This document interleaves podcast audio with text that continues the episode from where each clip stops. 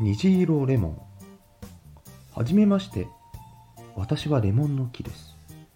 毎年この季節になると私の体にはたくさんのレモンの実がなります。そのたくさんなる実の中に毎年一つだけ七色に輝く実がつきます。虹色レモンです。このレモンには不思議な力があります。このレモンを食べると必ず笑顔になるんです。つまり私は毎年必ず一人を笑顔にさせているんです。すごいでしょう。今年もたくさんの実がなりもちろん虹色レモンも一つなりました今年は生意気そうでいてでも目をキラッキラさせた可愛い少女が虹色レモンを持っていきました。ああまた今年も一人笑顔のものが増えた。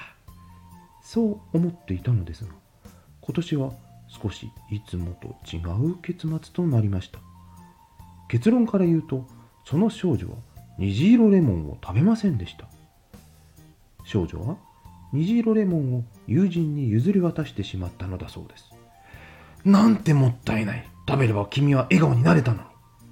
そう話す私に少女はこう言いました。レモンをあげたお友達はとてもとても喜んでくれたわ。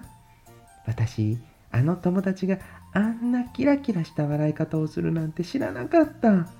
虹色レモンのおかげだよ。どうもありがとう。その少女は満面の笑みでそう私に話してくれました。この時私は一つの虹色レモンが二つの笑顔を作る可能性を知りました。少女が去って私がふと顔を上げるとその一部始終を近くで見ている男の子がいました。その男の子も満面の笑みでした。私は今年一つの虹色レモンがたくさんの笑顔を作っていたことを知りました。